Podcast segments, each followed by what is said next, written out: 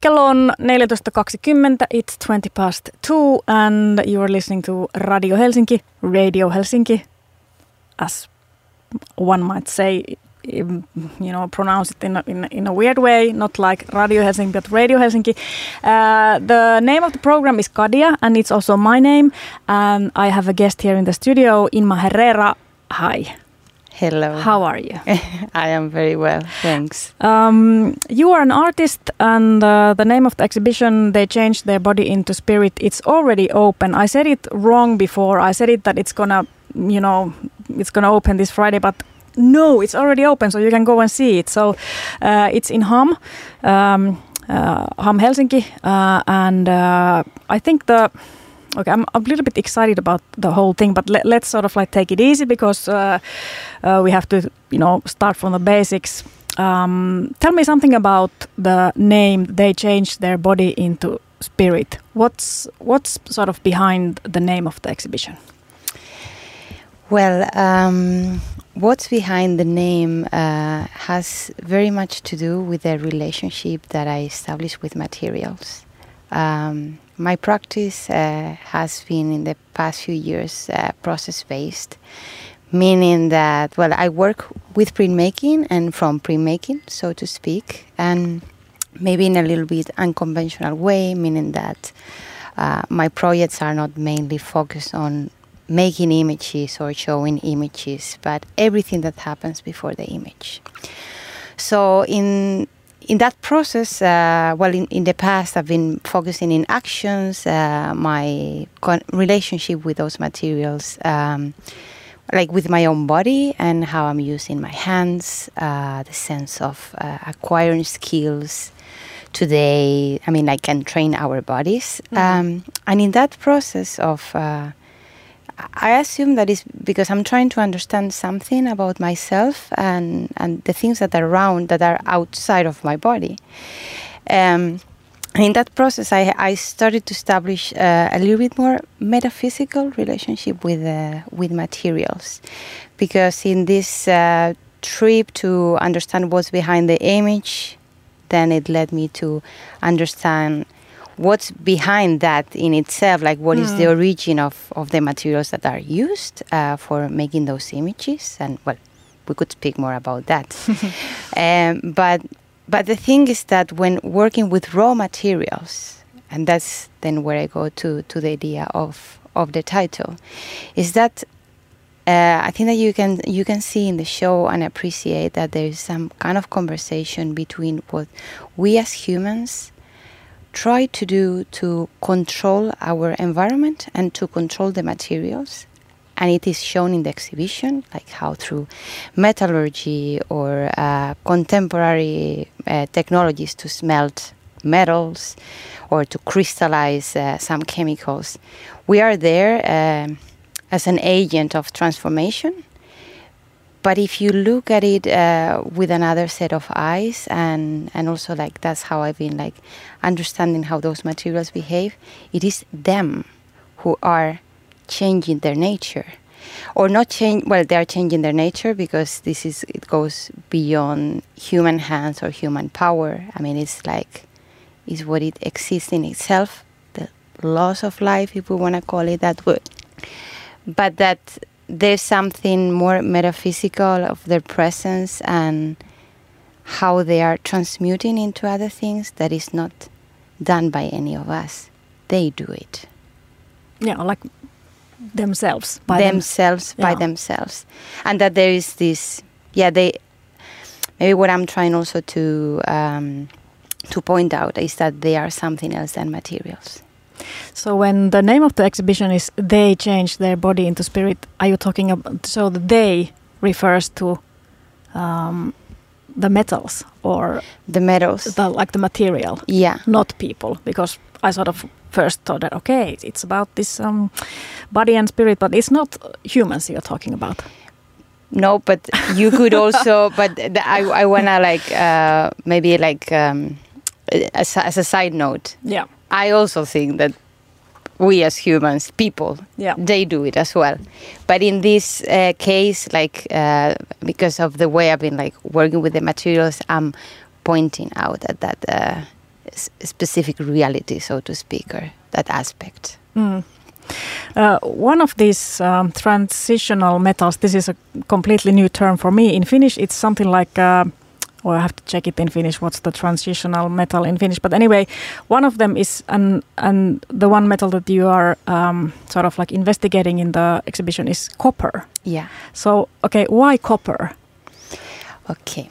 So, yeah, well, uh, for some people that know the the context of um, well art making, but then printmaking would say like, well, it's not so random or so strange. I mean, copper in itself is the metal that has been more commonly used for um, etching plates, meaning that, well, if you look at uh, manuals of uh, historical manuals of science, uh, maps, you know, like all prints, they were first like the, the, those images were first etched or engraved on copper.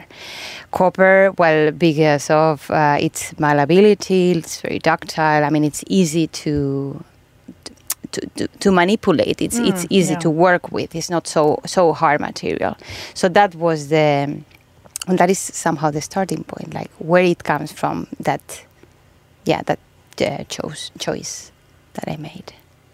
But also, copper has, um, when talking about metaphysics, copper is also something, a, a sort of like very old material in that way that the relationship between humans and copper is is it's quite significant actually. It yeah, it is. I mean, it's like uh, we can date back to more than ten thousand years ago. Uh, well, actually, maybe just just to add an, an anecdote, this uh, well, this past year, uh, well. When embarking in this journey of understanding what is the origin of copper, I mean, of course, in Finland, you can also, uh, in Lapland, in, in Kevitsa, there is, uh, well, copper mines or maybe copper mines is not like the correct that you have like chalcopyrite and cubanite that are uh, minerals that contain some percentage of copper and actually you you can extract from there and then uh, well smelt it but um, I had a chance to well I'm from Spain and then I, I went to the north of Spain in uh, Oviedo in Asturias.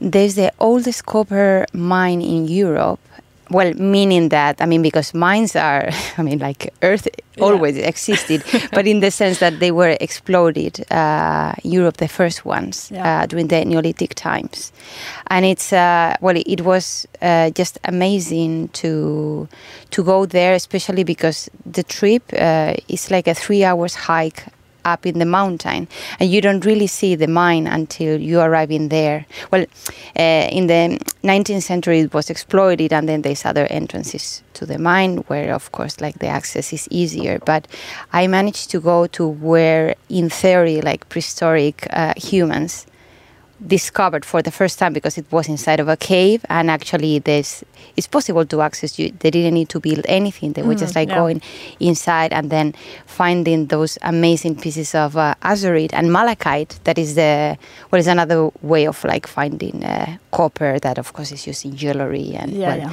yeah. has all its possible connotations. But it's just like a well fascinating material and where it comes from. And also, copper is one um, um, metal that is uh, when talking about alchemy, for example. yeah It's uh, the copper has many, many, many. It's like uh, like in ancient religions and and maybe even religions nowadays. It's it's um, somehow. i- It, it has been I don't know if I remember remember this right but, any, but anyway it has these like meanings that are totally metaphysical that there's like the copper itself contains something I don't know magical or spiritual or like qual- Yeah. qualities that um, are sort of like beyond the human qualities. Yeah, yeah well, um, it is. Uh, well, for example, is associated with uh, even like in the healing world with uh, helping you balance, like finding balance and then grounding as well. And if you think about it, it makes all the sense because then, because we always want to explain things scientifically, which is important, and and I, and I get that, but nowadays in industry like what is it used for is for conducting electricity also for transporting water safely uh, for creating well the electricity can create magnetic fields. So if we can take those properties to uh, well practical uses of humans, then there is uh, something behind that was already existing. So it's it's actually there's even like healing. Um, methods like with uh, applying frequency and then like putting your body like close to copper. Uh, what is also used for grounding electricity. So even just like having a massive uh, uh, rod of copper that actually is uh, in the show. There is one piece that that is that it's like it's a one uh, meter of like 60 millimeters thick, like solid bar of copper. I mean, actually, if you would stay there and like and touching it, I mean, it has. Well, if you are sensitive to it or open to it, it has uh, it has other properties. Also, um, we have it in our own uh, body. It helps to balance also the immune system. Uh, we can have it as a complement. I mean, like um, you say, like supplement in your diet. Mm. Of course, like too much can always kill you, like like anything. Yeah. But it's really it's part of our bodies. So yeah, I remember seeing in in pharmacy or somewhere like this. Um, uh, zinc and copper and this like little tiny bottles and then you can eat copper which, which sounds like really, really like why would i eat copper but you know we all have copper in our bodies so we, we have it in yeah. our bodies and also uh, well you can uh, buy a copper cup and yeah. well in ayurveda you know tradition they say and well i have that at home because i really like copper and i'm also well interested in in in this other well worlds but that you can like leave cop- uh, water in the cup for i don't know for few minutes or even overnight and then drink that copper i mean that water in the morning and it's supposed to help you balance uh, your body um, in the studio, I have a guest uh, artist Inma Herrera, and uh, her exhibition "They Changed Their Body into Spirit" is now open in Ham, in, in the in, near here in is it Kamppi actually? Yeah, it is Kamppi. Um, and I have to correct myself. In the beginning of this program, I said that it's going to open this week, but no, I was wrong. It's already open, so you can go and see it, and it's open until the 12th. 12th of November. Yeah, that's the right date. Thank you, um, Inma, for that. Um, but let's talk about a bit more about the metaphysics because that's kind of that's now we are diving into the deep end of, of the like the Western philosophy that metaphysics and you know then we come into uh, Descartes and Plato and Aristotle and all these uh, these guys who who first theorized the difference between body and soul or like spirit body and spirit. I don't know how to translate it sort of like properly. But in this case uh, you are talking about body and spirit.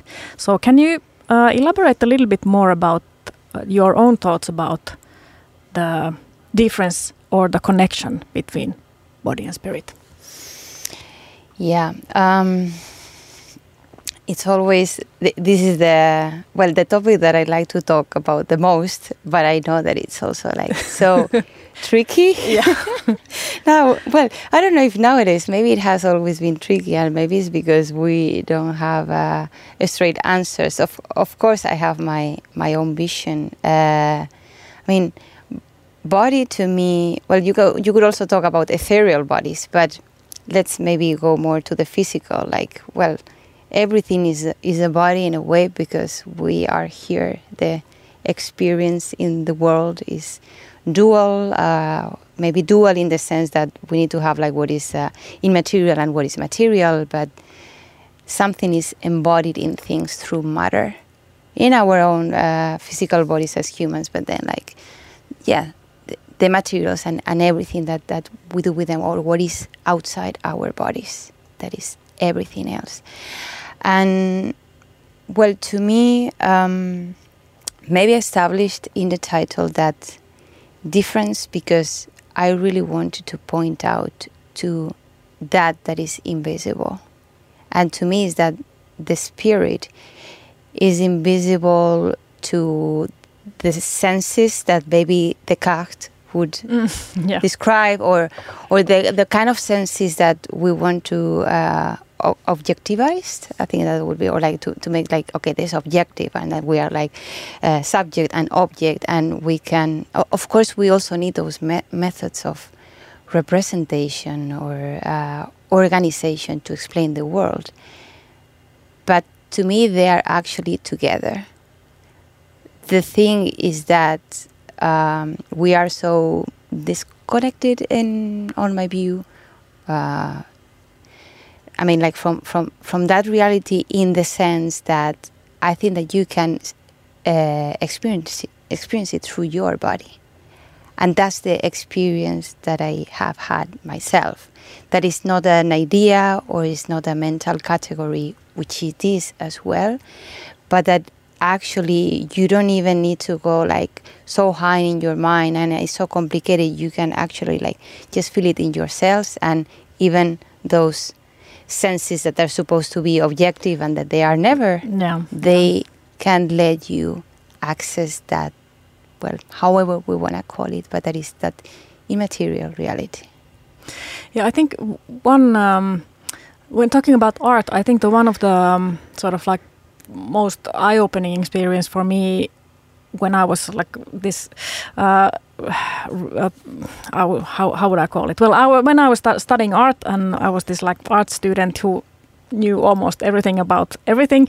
Um, not anymore, uh, but uh, I sort of thought that okay, what what, what are the things that I uh, I know that exist, but but I cannot really touch or I cannot describe them like feelings or, for example, colors or uh, emotions or language or knowledge or things like that. I, I actually I am like all of them in sort of like in the same pond with everybody or everything, but then sort of like the difference between the rationality and then the immateriality it's it, it's sort of it's not the the other one is not the end of the other line and then the other other end but it's all sort of like a how, how should i call it? Like a, this they dance together exactly. right? There's Yeah, yeah, some yeah. kind of blend. Yeah. It's not yeah.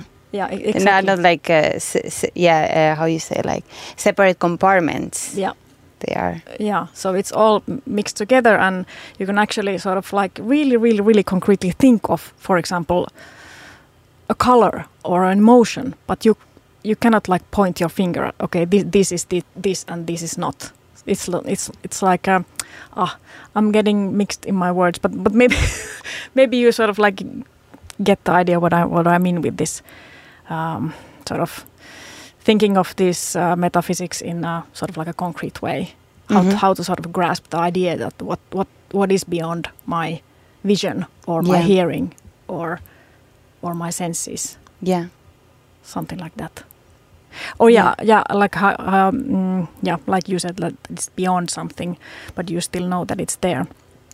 Um, i'm looking at the time because i think we, we could have probably talked about uh, copper and metaphysics and all, all, all this uh, i don't know maybe for two hours but uh, but uh, i have to um, sort of like mm, let you go uh, and not be here with you for two hours at, uh, although that would be like really amazing. But anyway uh, the name of the exhibition they change um, their body into spirit. It's now open. It's in in helsinki art museum ham and Inma Herrera i have to thank you for being here yeah With us? you. and um, all the information needed to find this exhibition is in hamhelsinki.fi hamhelsinki.fi you can find all the information there.